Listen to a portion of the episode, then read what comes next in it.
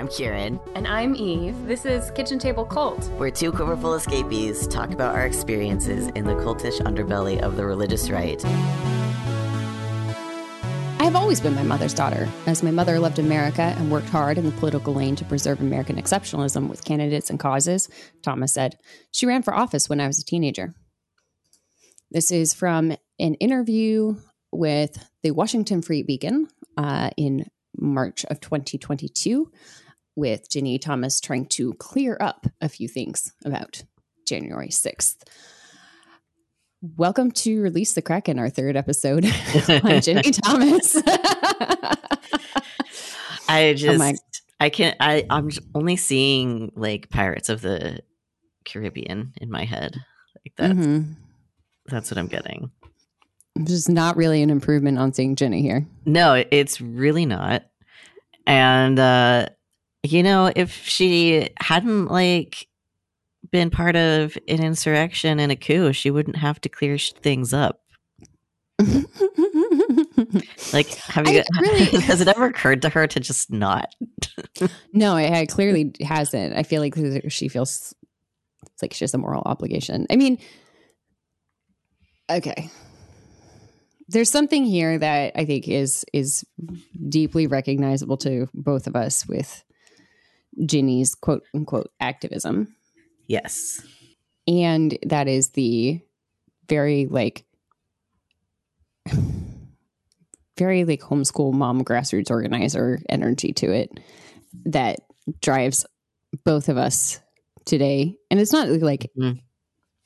it's something that's special to homeschool moms. They don't have the, you know, the corner on it, but it's definitely you see it just popping up. There there'll be, you know, every homeschool group everywhere or every like region you'll have like a homeschool mom who's like the one you go to who knows like all the like current legislation about mm-hmm. homeschooling and how to f- register yourself or not properly as a homeschooler and like the one who like has her her finger in all the pies. So she's like yep. involved in the the ministry groups and the like homeschool theater groups and the debate groups and she's got ties to all the churches and like she's the one who's like you go to to figure out how to find what you need within that network if you're yeah. new, new to the area. Yeah. linchpin or whatever. I mean yeah i could i could rattle off a bunch of homeschool mom names for for this but you see this in every grassroots organizing community. This is not something that's just in the conservative right. And Ginny Thomas is absolutely like right out of that um that you know cookie cutter mold.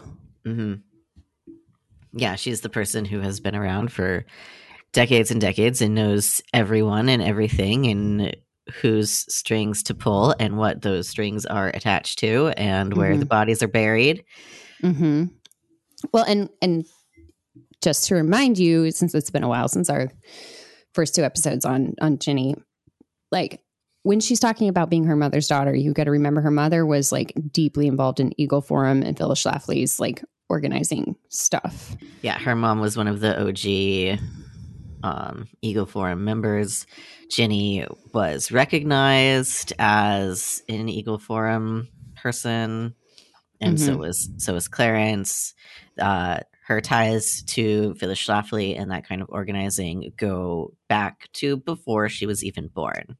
Mm-hmm. So, w- in this quote, where she's, you know, this quote she's giving to the Washington Free Beacon, which is a super conservative uh, news outlet, is, you know, she is putting herself squarely in like, I am taking on the legacy of Phyllis Schlafly that was handed to my mother that is now handed to me. Like it is this is like yep. a direct line in her mind. Yeah. So January 6th. Yeah. How did we get here? How did, how did how did we go from Ginny Thomas, part of some weird cult that she exited and then was like, oh, cults are bad, to Ginny Thomas continuing to organize in a very cult like manner because she grew up in a cult like environment and never left that belief system to mm-hmm. a coup. Mm-hmm. Um, I mean, I yeah. see the straight line, but I, I, I feel like we've we've been putting this episode off beyond the like life has been a lot and you know those of us in the us lost bodily autonomy recently and shit like that but like it just it's so it feels very obvious it feels very on the nose. It does it really does. But hey here we but are. we're here to to connect those dots explicitly anyway just in case there's a gap somewhere. So you've probably all heard about you know Ginny texting with mark meadows and you know conversations with john eastman who was urging pence to not certify the election and all these things. That's all pretty common knowledge. And I think like we're not going to be telling you anything that's really new here, but we are going to be tying it all together with like the narrative we've traced so far, mm-hmm. which is, you know, Christian grassroots organizing carries the day again. I don't know. Yeah, like, yeah. I just the the quote like worked hard in the political lane to preserve American exceptionalism with candidates and causes. That's so that's so blatant. I can't yeah. think of a better word. Yeah, no, it really is. It's just that's exactly what she's done and has been doing. And like maybe she doesn't explicitly believe it, but like when people hear that um from the world we grew up in, it's like the city on a hill America is God's chosen mm-hmm. nation, that kind of, you know. Well, given that she came from Schlafly and was a Reagan nominee, I'm pretty sure that's exactly what she means. She's she's definitely trying to evoke that. Yeah, it's I think I think yeah, Reagan resurrected a lot of that. It's a very it's a very clear like signal of like American exceptionalism doesn't mean just like you know, America as a force in the world is a superpower that throws its weight around way too much. It's and has every right to do so. Like that's not what she's signaling. Like other people might mean that, but like it's very much the Christo fascist. Like this is a calling. This is a destiny. This mm-hmm. is God's will, and we are like, you know, hanging out on this chessboard, being moved by yeah. Him. Right. This is the plan and she is doing her part in fulfilling God's greater plan for the United States. Yeah, and I think this is like one of the the things that drives her shamelessness. I feel like there's a lot of like surprise that people have at like how brazen she is, how overt. A lot of these other folks were not as overt, and she's very just like direct about what yeah. she's trying to do. like, yeah, there's a lot of like, I don't know what was his name, Mike Flynn, in for the the January 6th hearings. Do you believe in the peaceful tran- transition of power? I plead the fifth. Like, right. That kind of like vagary is not gonna fly with her. She's going to be like in your face, like, God wills it. Yeah. Well, that's her whole thing, really.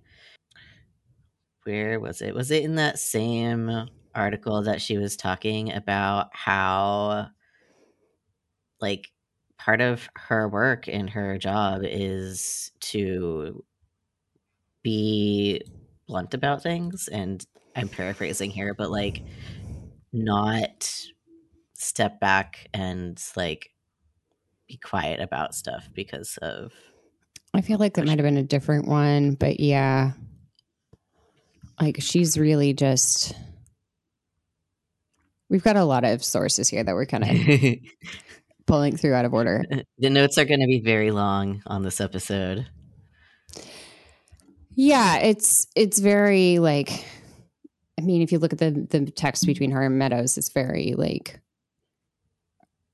no, stand firm, kind of like keep the faith kind of tone.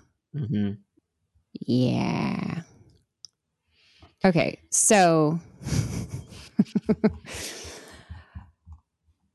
she's functionally a lobbyist. Like she is an organizer, she's a lobbyist. She is doing everything but admitting she's a lobbyist. Mm-hmm. You know, she is doing lobbying, but she has to. She stresses this is the same interview from Free Beacon, Washington Free Beacon. Um, uh, Thomas stressed that she has not been paid to lobby or influence legislation since her tenure at the Chamber of Commerce in the 1980s. So she did lobbying back in the 80s. Mm-hmm. And the legal lane is my husband's. I never much enjoyed reading briefs and judicial opinions anyway, and I'm happy to stay out of that lane. We do not discuss cases until opinions are public, and even then, our discussions have always been very general and limited to public information. So she really just mm. sees herself as having this like in-house firewall between her and her husband, right?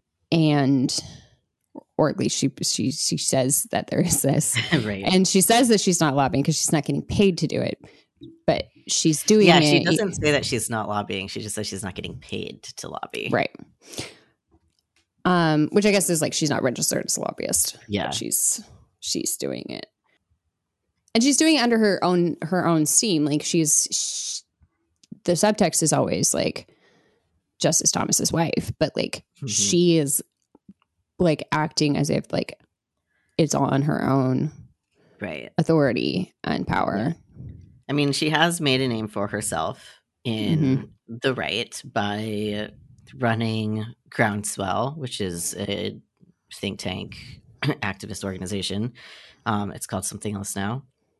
By running Liberty Consulting and her other group with the name Liberty in it. And whichever whichever whichever one it is. Yeah. And like and that's her that's what she's been doing. She's been doing this kind of networking, grassroots organizing in the Republican Party for decades upon decades upon decades, um, establishing herself as separate from her husband, but also using her husband to get like clout and legitimacy. Right. Cause it's like, so this is from a article from Puck um, that came out this week. Um, who's afraid of Ginny Thomas? As the one conservative activist put it, uh, Groundswell was her calling card to the White House. Whatever benefits her famous spouse had procured for her, she was now her own person with her own base of power, thanks to big and MAGA world professional alliances with people like Fitton and Mark and Frank Gaffney. When she was calling the White House during the Trump years and getting meetings, she wouldn't say, "Oh, I'm Ginni Thomas, wife of Justice Thomas." She would say, "Oh, I'm Ginni Thomas with Groundswell," and and of course the the subtext there is, you know, everyone knows who she is. And so mm-hmm. turning her down doesn't feel like an option.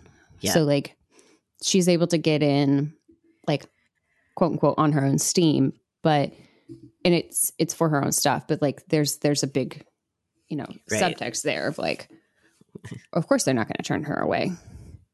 Of course they're going to take the meeting. Mm-hmm even if they don't like her, even if she's like too on the again on the nose for for their their taste, if she's you know tacky and her mm-hmm. overt Christofascism, like they're going to take the meeting. Yeah, yeah. I found the quote. Uh, it was in the Washington Free Beacon, and she was saying, you know, as as people were asking her about her husband's conflict of interest and whatnot, she said, if you're going to be true to yourself and your professional calling, you can never be intimidated, chilled, or censored by what the press or others say. Mm-hmm. So that's her whole approach. Is she's being true to her calling, right? And she really sees what she's doing as a calling. So the like again calling this is like subtext. This is a spiritual job for her. Mm-hmm this is a like I am, you know, doing God's will and um it is her purpose is what, in life. This is this is the purpose that God has given me in life. Yeah. Yeah. E. Which so. is great. It's great because that is something that like it's it's so deeply rooted in a person's identity when you're when you're doing something that like you feel is your purpose or that you are called to do especially if you feel like your calling is god-given that is incredibly hard to shake mm-hmm. so i'm seeing a lot of people kind of be confused about like, well, but she left a cult, so why is she doing all this culty shit? And it's like, well, because she doesn't see that as a cult because that is her calling, that is her mission in life, that is her entire reason for being. No authority is telling her that this is what she needs to do. She is telling herself that this is what she needs to do, so therefore she's not like Yeah. it's interesting to me because it's like if I'm doing something for me, like if I'm thinking about like this is me being a little too transparent probably, but whatever. CRHE, like I care so much about the stuff that we work on and it's hard like it's hard for me to go and ask people for money to support. Mm-hmm. CRHE.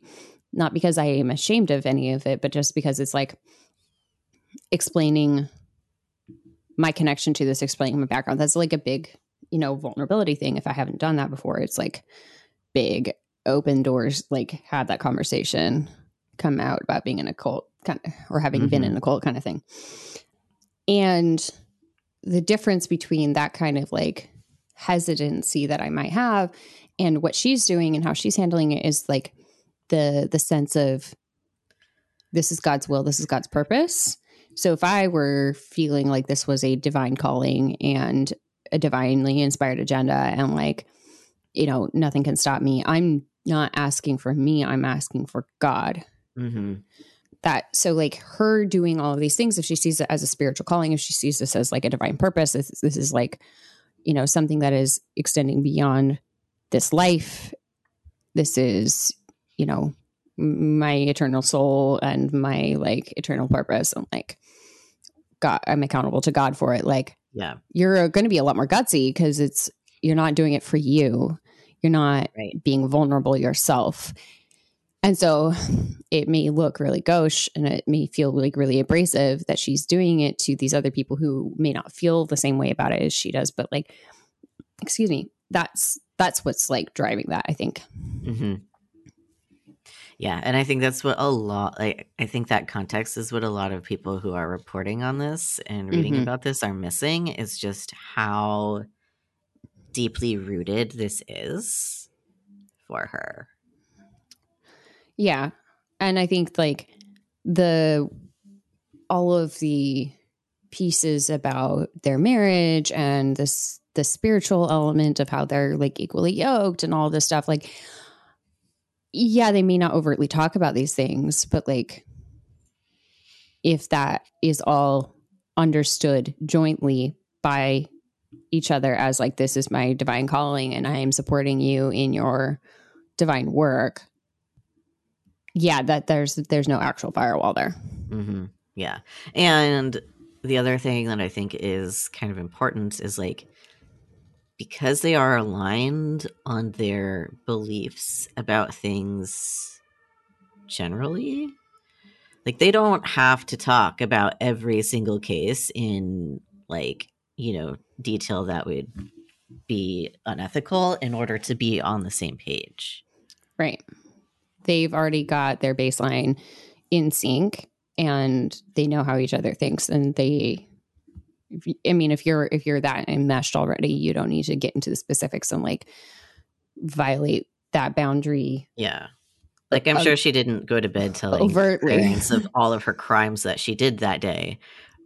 But it's not like he i mean i doubt that he was sup- like with the text with mark meadows came out i doubt that he was surprised right, at the contents yeah. Yeah. maybe embarrassed but like not surprised Yeah. And he was the only judge who like dissented about the decision to not return all of the votes. mm-hmm. which I feel like should be a bigger deal than Mm-hmm. it is when you have one judge who's like, well, but maybe uh, we should investigate what we already decided and know is false. yeah, that's like she has absolutely not been sharing any of her conspiracy theories with him. Period. No, yeah, No. not at all. Definitely not. Nope. Mm-mm. Okay, so where do we want to go from here? Do we want to talk about the texts? Do we want to talk about groundswell? Well, I think groundswell lays the basis for the text because groundswell is this lovely incestuous pool of people who wind up being involved in all of this shit. Uh, you so, know. from the Wikipedia page, Groundswell was a coalition of prominent American conservative activists who began meeting in 2013 in order to fight progressivism in the United States and in the Republican Party establishment. yeah, so, so Groundswell. Like, this is her calling card. Is this group? Yeah.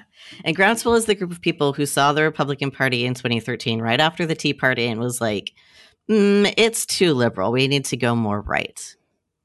Yeah. And they were they were the ones who were trying to like saw that the Tea Party messaging was had negative aspersions. And so they were trying to like, let's reinvent ourselves to be like more pure and more conservative and like reframe some of the language around how we identify ourselves this is, you know, before Trump mm-hmm. became their rallying point, but just trying to like find that, like, what's, how do we identify ourselves in a way that's not going to be like so off putting immediately as the Tea Party folks?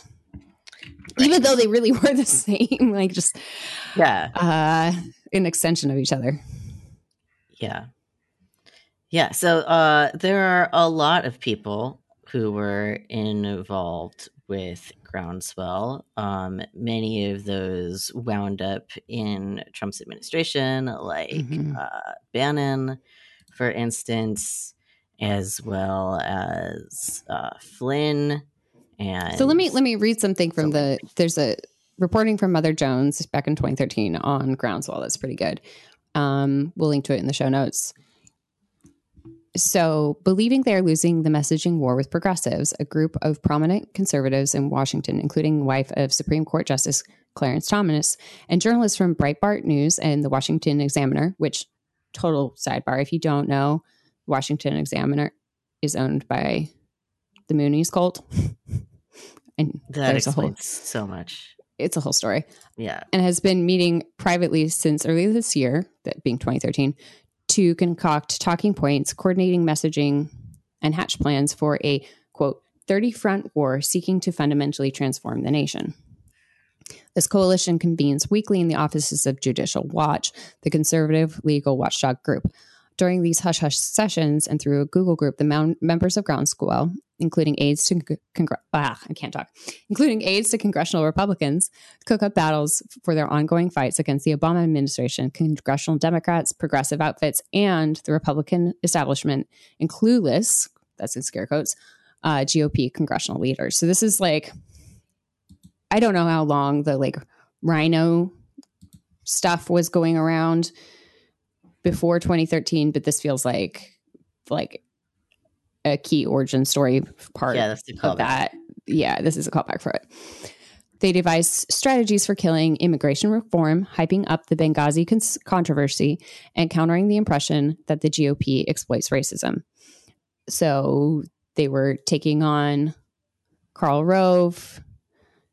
And at that point, apparently, Ginny was a columnist for the Daily Caller which I love. it's a detail that I did not realize. I'm just like, oh yeah, oh, there it is. There it is. Sure, okay. Other groundswell members include John Bolton, Frank Gaffney, uh, Ken Blackwell, and Jerry Boykin of Family Research Council, Tom Fitton, president of Judicial Watch, Gayle Trotter, fellow at the Independent Women's Forum, Catherine Engelbrecht, and Anita Moncrief of Trust the of True the Vote, Allen West, former GOP House member, Sue Myrick, also former GOP House member, et cetera, et cetera, et cetera.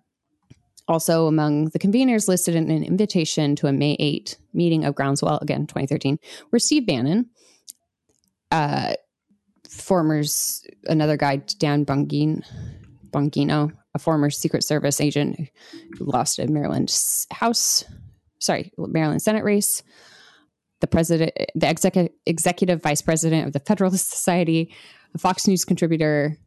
Just it just goes on and on and on. Mike yep. Flynn, uh, yeah, and they were involved in like the you know, um, like on the other side, doing grassroots organizing um, that was going to affect or be affected by Citizens United, which he was actively hearing at the time. Just like, yeah. When you're this is when, not new. none No. of none of her habits are new. Like she's been getting away with this for forever. This is like we're looking at it again, being like, this is bad. But like, Yeah. if there weren't consequences then, why would there be consequences now? Right, exactly. Like this is she has been doing this and people have been reporting on this for years and years and years about this conflict of interest where Ginny is working on a thing that Clarence is also ruling on and those sync up together suspiciously nicely. Mm-hmm. Uh, in 2018, I was reading a story from American Oversight. Uh, at some point, Groundswell uh, changed its name to the Coalition, I believe. And in what co- coalition or lobby Just- or Liberty? Con- oh, the coalition. the Coalition, okay. yeah, it's At very point, she was still like running Liberty Consulting, which is like her current gig. yes, officially. exactly, yeah. Uh, so I'm going to quote from this article from American Oversight. Public records obtained by American Oversight show the degree of access Thomas and her coalition had in the Trump administration. A calendar entry from March 5th, 2020 shows Russ Vought, then the deputy director of the Office of Management and Budget, was scheduled to have, quote, breakfast with Ginny Thomas, quote. On December 10th, 2018, Thomas, on behalf of her lobbying firm Liberty Consulting, invited a Department of Health and Serv- Human Services official, likely Stephen Wagner, the administrator for children and families, to a quote conversation and strategic discussion quote with conservative commenter Jordan Peterson, who I I feel like we don't even need to. We don't even need to. No. Yeah, this is. He's- I was this the kind of this is kind of the peak of his his like heyday there too. Yeah, yeah. I mean, he's And- still you know trying, but And as you were digging through this document, you discovered that Ginny used to be on the board of Hillsdale, which yeah, makes sense. Yeah, yeah, yeah. Uh, so it continues. The invitation noted that the event would be quote closed to press and off the record quote, and that quote a primary goal of this meeting is to determine specific action steps slash solutions for winning back the next generation quote.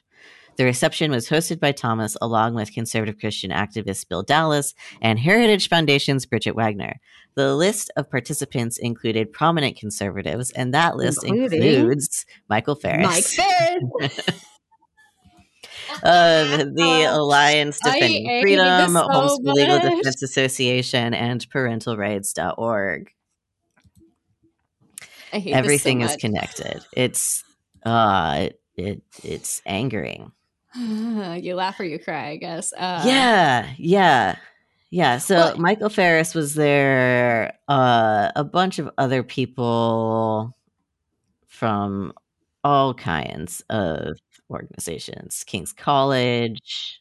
this is not a big deal. Like this is this feels like a big deal because it's like, aha, we have the connection. But like it's This just normal. a normal week in conservative Washington. Yeah, the world is small. They all know Mhm. each other. They're all friends. They all hang out and have dinner and drinks and whatever together. Like Mhm. the um, American Oversight group did a FOIA request, and in that FOIA request is a lot of emails where people are like, "Oh yeah, we're having drinks on the roof. Like, you know, come hang out. It's chill." Just between you know Ginny Thomas and whoever else uh, Mhm. in the coalition formerly known as Groundswell. So Groundswell's like meeting in the Judicial Watch offices, and Judicial Watch has deep ties to Project Veritas. For our listeners who don't know what that is, you want to refresh real fast? So, uh, there was a lot of things, but the thing that I remember most vividly uh, when I ran into Project Veritas growing up was that in the early 2000s, there was this group of people who made videos about Planned Parenthood, and Mhm. they were horrifically edited videos that showed Planned Parenthood doing things that Planned Parenthood doesn't do. and these were like sent to churches and homeschool groups and just like around the internet to show how evil and bad Planned Parenthood was until it came out that they were doctored. And this group just does this. Like they go undercover to liberal organizations or liberal people to try and, and film them secretly to try to catch them Try to saying expose something things. Yeah. bad. And then they they show that, but it's always um bullshit. Well, Let's see, and there's so a whole list on Wikipedia. It Yeah. goes for a very long time. and so their stuff and like judicial watch does similar things too they are so judicial watch rather than going undercover and like exposing things. Does foia requests and trying to like prove conspiracy theories. So they're like you know foiaing hillary's emails and foiaing uh stuff about nancy pelosi and trying to you know prove that you know various black lives matter protests or false flag things. Like Mhm. they're trying to just basically like expose through foias which is like a great practice that everybody should learn how to do at some point um Yeah. but like It's they're fun. doing it they're doing it to try to like back up existing conspiracy theories instead of like letting the research lead where Right. wherever it goes, which is what real journalists do. But all of these things, like, I'll let you read off the list of Project Veritas pieces, but like, Ginny's believing QAnon stuff and pushing conspiracy theories is not a new thing for her. No. That's that's No. the point I'm trying to make. Yeah, Yeah, so some of the the things listed under Project Veritas on Wikipedia is the Planned Parenthood recordings, uh, Acorn videos. I don't like. I remember the Acorn thing. That was sort of like the liberals' version of grassroots organizing that got exposed, and then it like imploded, and it was a whole mess. New Jersey Teachers Union, Medicaid. Medicaid was they were showing someone they were like fraudulently filling out Medicaid They're trying to like prove the welfare queen right myth, I Yeah. think. by doing the thing, I mean, which was we talked really about this so many times where it's like remember our conversations about salvation army and like they were setting up a tr- sex trafficking Yep. Sting a child sex trafficking sting and like they did it and that's how they proved it because they did it and like they did the crime. it doesn't mean it exists yeah, and they're like this is a tactic that like has been replicated forever and ever and here here they are again Yep, yep. So they so they they do that. It did an NPR video, something in the New Hampshire primary. They've gone after various people running for office, and like they tried in 2017 to sting the Washington Post, and um, there was also they were they were giving them false information right? Yeah, they were. And then uh they sued the New York Times over a 2020 story concerning a video about voter fraud in Minnesota. And they did a series of videos in 2021 apparently showing nurse I'm just reading from Wikipedia Mhm. showing nurse Jody O'Malley, who works for the Indian Health Service in Arizona, speaking with a doctor identified as Maria Gonzalez. Gonzalez can be heard saying, All this is bullshit. Now, a patient probably has myocarditis due to the vaccine, but now they are not going to blame the va- vaccine. They are not reporting it. They want to shove it under the mat. Claims that vaccine adverse event reporting system, VAERS, fails to Mhm. register reports of misleading. VAERS, which currently contains over 720,000 reports, was designed for early warning purposes. Blah, blah, blah. Right. So it's like They were there's trying a- to, to- yeah. Members show of Groundswell are members of Project Veritas. There's a, there's there's Venn diagram overlap there. There's members of these that are like staffers for people like Senator Chuck Grassley, and it's like the connections just like pile and pile and pile. Yeah. Like yeah. so, you know, it's you can see, I mean, going back to my whole like all the conservatives are Gramsci and stole his ideas, like Mhm. conspiracy theory, which is not really conspiracy theory, but anyway. But like the 30 front war seeking to transform the nation, like this is more of that. Like they've got the one that's doing the FOIAs, they're doing the ones that are like doing videos to pull gotchas about like things that behind closed doors. They're doing like networking Yep. with leadership behind closed doors. They're hosting these summits and trying to like, you know, bring people in who are in you know official government positions to indoctrinate them about these things. Like, Yeah. none of this is particularly like It's not new. it's not new. It's not. It's not even like particularly like egregiously bad because this is a lot of how like DC works. Just across the like this is how like politics. This is how organizing works. This is yeah, but like, but to pretend that the right is not like absolutely like top of the line with like how efficient they are and how like connected they are and how like they maximize every connection they have Mhm. for their agenda would be really naive. And so this is part of why we're like pointing it out so Yeah. intensely. Like Yeah. it's This the, is- it's it's the playbook. Yeah. Yeah. This is this is what they do. This is how it works. This is like they are all connected and they all share this mission, this idea. And they will work together for it,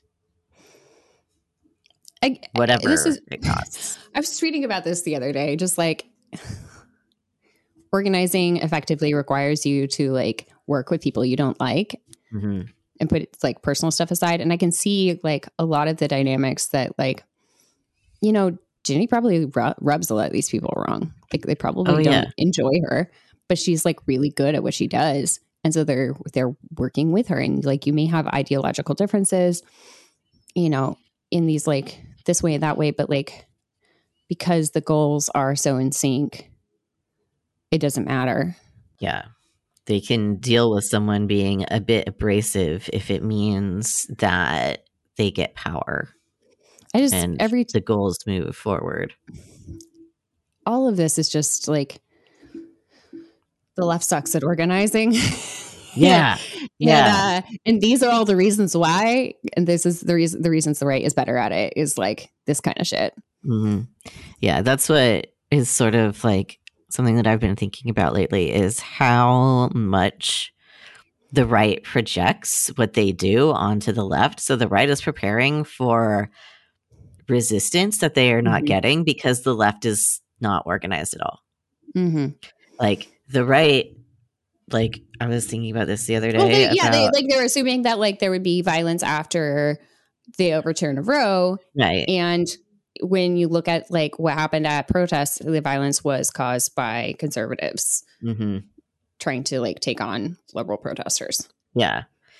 Yeah, and and that's the thing like they fearmonger so much about how queer and trans people mm. are like going to groom your children and try to force them into like their lifestyle.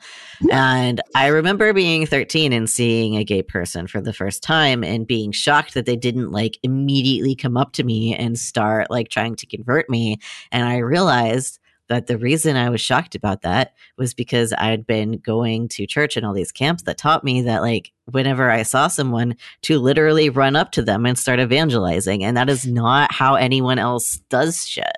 I mean, it's it's the classic like you know, narcissists will accuse someone of doing the things that they do, Mhm. like in conflict. Like if they're a liar, they will accuse you of lying. Like they will just like Yeah. turn the turn it, you know, a mirror. I mean, this is part of Darvo, but like they'll just turn a mirror on you and project themselves and assume that you're going to behave the way they would. Yep. Because they can't step outside of their own perspective. And so this is the exact same thing. And I think like both sides do it. Like the left is like assuming that the right is like able to be embarrassed right. Yeah. or shamed. And they're Yeah. like Teflon Yeah. toward that. Like it just doesn't exist. Like th- th- those things have no power.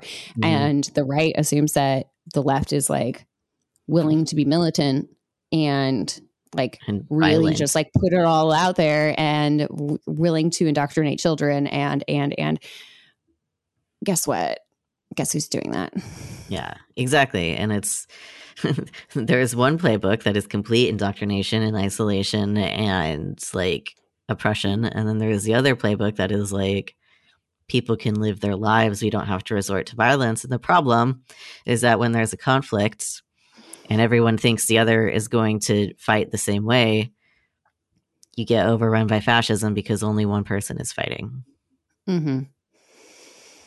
which is so that's a little bit of a diversion but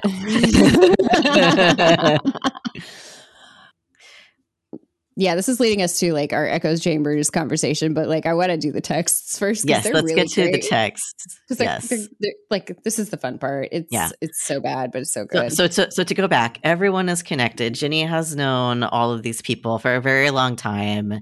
She sees her role in the Republican Party. This is what she told. I'm paraphrasing what she told Mhm. the Free Beacon, as she is someone who connects people and Mhm. is collaborative and friendly and brings people together. She is a networker and an organizer. That is what she Mm-hmm. does. That is not dissimilar to what I do Mhm. and what Similar skill set. good organizers do. That is pretty standard.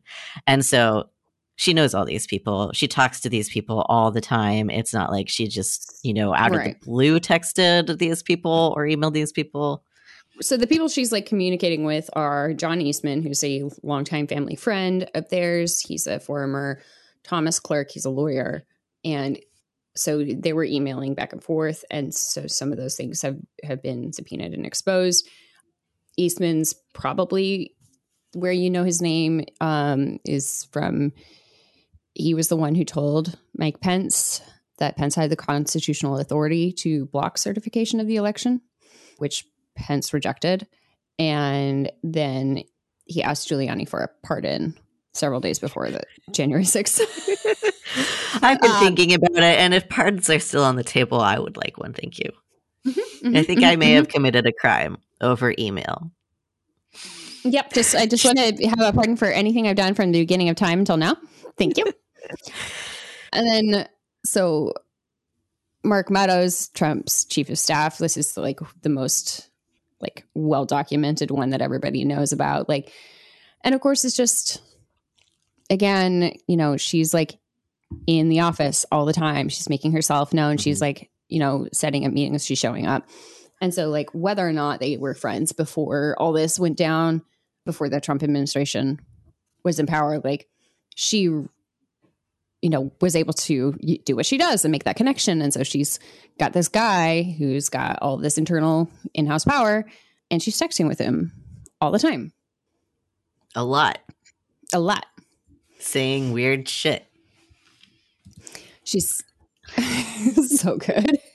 She's like sending him YouTube videos uh, by people who are like who claim that Sandy Hook was a false flag operation. She's sharing QAnon propaganda. You know, she's she's just like trying to like push his, you know, belief its interpretation of reality toward Mhm. the conservative conspiracy theory pipeline. And I guess they must have bonded over their faith because, you know, she's telling him that she's praying for him and he's thankful for it. Yeah.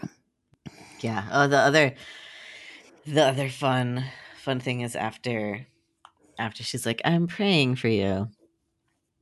She added in the message that Meadows should listen to Rush, Mark Steyn, Bongino or Bongino, Cleta, um, referring obviously to Rush Limbaugh and Mark Steyn and Dan Bongino and lawyer Cleta Mitchell. This is, uh, From the Washington Post. yeah, from the this. Washington Post. Like, And he responds with the affirmative, just like, yeah, he's like on board. Like he doesn't respond to the specifics, but he's like, yes, I'm in, I'm in. I'm going to stand firm. Like this is worth it. Thank you for all you do. yeah. yeah i just so she's pushing ideas of fraud she's the one who's like you know she's she's contacting the what is the the term for them? The fake electors in The- Arizona. uh was like the slate the slate she was contacting the legislators to like push the slate Yeah. of fake electors Here, here's the quote from the Washington Yeah. Post. In an email from on November 9th, just days before media organizations called the race in Arizona nationally for Biden, Thomas sent identical emails to 27 lawmakers in the Arizona House and Senate, urging them to stand strong in the face of political and media pressure. The email claimed that the responsibility to choose electors, which belongs to you and voters under Arizona state law, was yours and yours alone, and claimed that the legislator had the power to fight back against fraud and ensure that a clean state of electors is chosen. And so we heard about that in the, the J6 hearings, like the like fa- fake electors who like were being pushed in and like whether or not they were gonna use them or not. And all of that like she's she's the one who's who's pushing that. Yeah. i mean was she's probably one of many but like she, she was actively saying the thing out loud. Yeah. Actively doing that as the wife of a supreme court justice. Right. Right. By the way. By by lest we forget who her husband is her husband who Mhm. has not condemned any of her insurrectionist actions and Mm-mm. has only sided with the idea that the election was a fraud yeah no the silence the silence tells tells us a lot it, it is loud Yeah. like It- and that he's refusing to recuse on the matter as well but like if he wouldn't recuse himself for citizens united why would he do this for, here like it Well, just like e- all of these things is like you know he clearly has never seen a problem with this Yeah. Well, this Which has is, like- been his goal and desire and his mission and calling this whole time. Mm-hmm. Same as Ginny. That's why they get Which- along. which is funny like i know like everybody i feel like it's it's important to address like the dobbs decision and like his his line of like cases that he referenced hmm um, and the one he left out, uh-huh the the one that would impact him Yeah. directly. of- all of them except for Loving versus virginia like dude like he, he knows what he's doing he, he Yeah. and and this is a clearly a religious calling for her Mhm. and why would it not be for him too Yeah. Yeah. I mean, they both are devout, and this has been part of their politics. Like, they've been in this for the I mean, this long is- haul. this is like the bedrock of their marriage Yeah. yeah and and if she's like i think the interesting thing is like these conspiracy theories and like how they're they keep popping up with all of these these groups trying to you know with foia requests trying to prove prove conspiracy theories. Like there's this like built in like suspicion of reality. I mean i feel like healthy skepticism of like public narratives is is good. And they're taking it to this like this level of doing that thing of like assuming that everybody's going to act like we would and so like Mhm. here's how this is going to be and like you know the liberals are stealing babies and right. you know trafficking kids through wayfair or whatever um like Definitely not something any of them have ever done and have a documented history of doing. i have so many questions uh Every single time they say that people are doing something, I'm like, so where did you the get last that 30 idea? years of you doing the thing?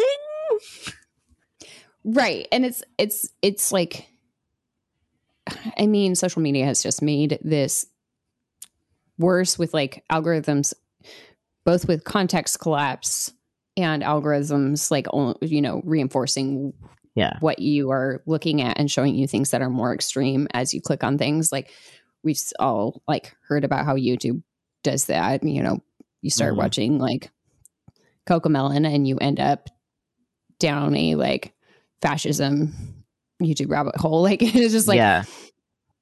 like these things are designed this way to like keep you clicking on to something more extreme Mhm. and and if your entire universe and your entire social group is like already believing these things you're just going to like create an echo chamber where you're looking at reality to reinforce what you believe and you're telling yourselves these same narratives over and over and over until this is the only thing that could possibly be true. And you know with these like tight overlapping activism and social circles like it's it's just inevitable that you know if she's believing these things and saying these things like she is not acting in isolation. She is not saying these things without other people being Mhm. also you know enmeshed in that that conspiracy belief system like and it's not just like the middle-aged trump moms on facebook Right. it's the people who aren't talking Yeah. Yeah. Like, i don't know like i just i'm like how do we know that clarence thomas is not a qanon truther like I mean, we don't. not saying he is but there's just But we don't know that these he. things don't these things don't happen in a vacuum Yeah. And I mean, like, I think also people are kind of surprised at like stuff is happening now. And it's like, well, Thomas has been waiting for the court to be in his favor for the last 30 years. And now he has all of the power. So he is doing with it what he will, which we can see by his like writings, really. Mm-hmm. Mm-hmm. Yeah, and I think it's important to like note that again, this is not an isolation. Sorry, this is not an isolated conservatives only have this thing happen to them thing. Like the left creates echo chambers to like hmm accusations of things being false flags are popping up on like le- progressive Twitter all the time. Like, Yeah. uh, we're we're just as prone to creating the same echo chamber ecosystem of information.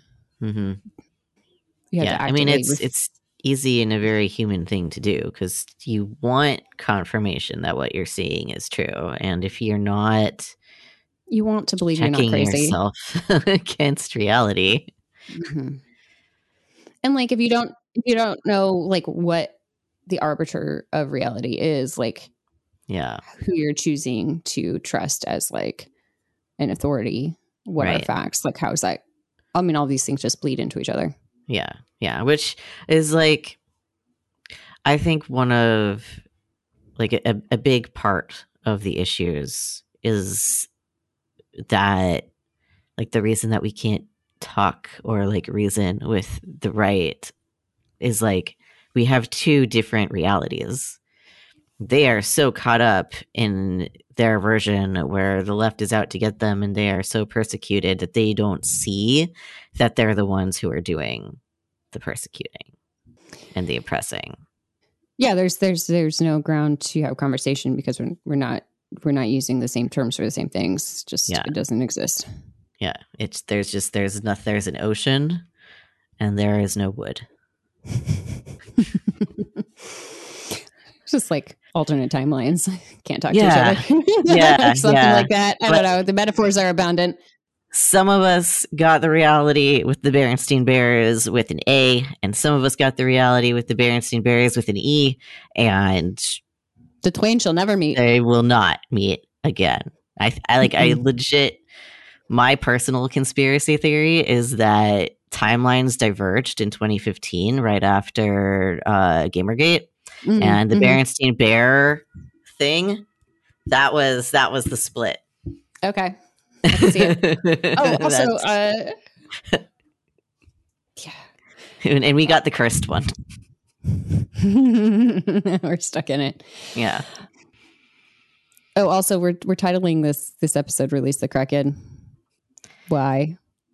Oh, because that's what she kept saying in all of her like emails and texts was like, release the Kraken, which is apparently all of the ballots that don't exist. Yeah, it's But like, uh, I just want Kraken. Please send me some. okay. All right. All right. Request noted. Oh my god. The best rum for my cook, please. Thank you. Yeah, it, makes very good dark and stormies. This is for It sure. really does. For sure. It's so good. Uh, this podcast has been sponsored by, no, actually, I wish it was sponsored by Kraken Rum. Yeah, I don't know. I just like, I don't, I don't know that there's a lot more to say. Just like, it's, it's all, it's all connected. And just because she's the, the loudest one doesn't mean that like, I mean, she's still in community with these people.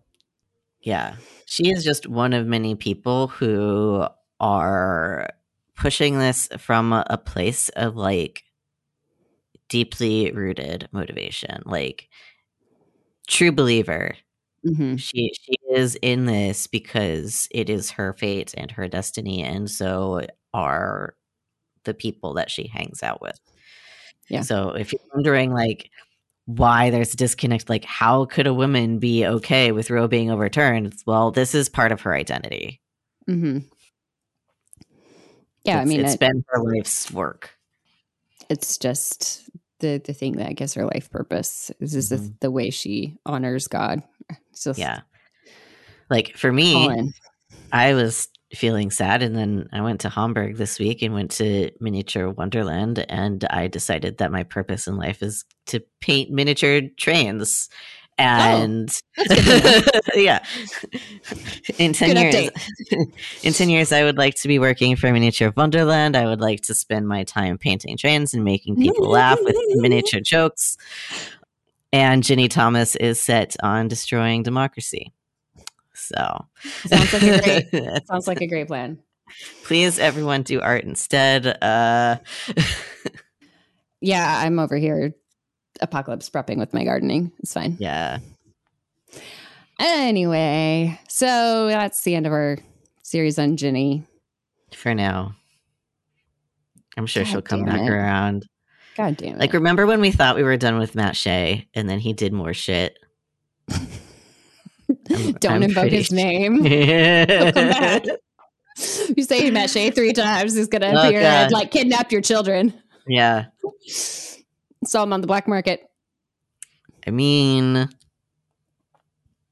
what was what was amy coney barrett saying about needing infants The sup- domestic supply chain or something. Yeah, yeah. Like we already know they have a international uh adoption racket. Mm-hmm. Mm-hmm. Mm-hmm. It's Mhm. great. Everything is connected and it's that's that's the news. Stay tuned for more next time. All right. Thank you for listening. Thanks for coming along this journey with us. Sorry, it's so fun. Yeah, it's this is our this is our timeline. We will see you in the next one. Bye. Bye. You've been listening to the Kitchen Table Cult podcast. Our music is from the track Janet by the band The Heavens on their album Stenazo. Our producer is Dave the Great. Our podcast is made possible by Patreon donations from listeners like you. To support us and join our community on Slack, check out patreon.com slash kitchen table cult pod. Thanks for listening.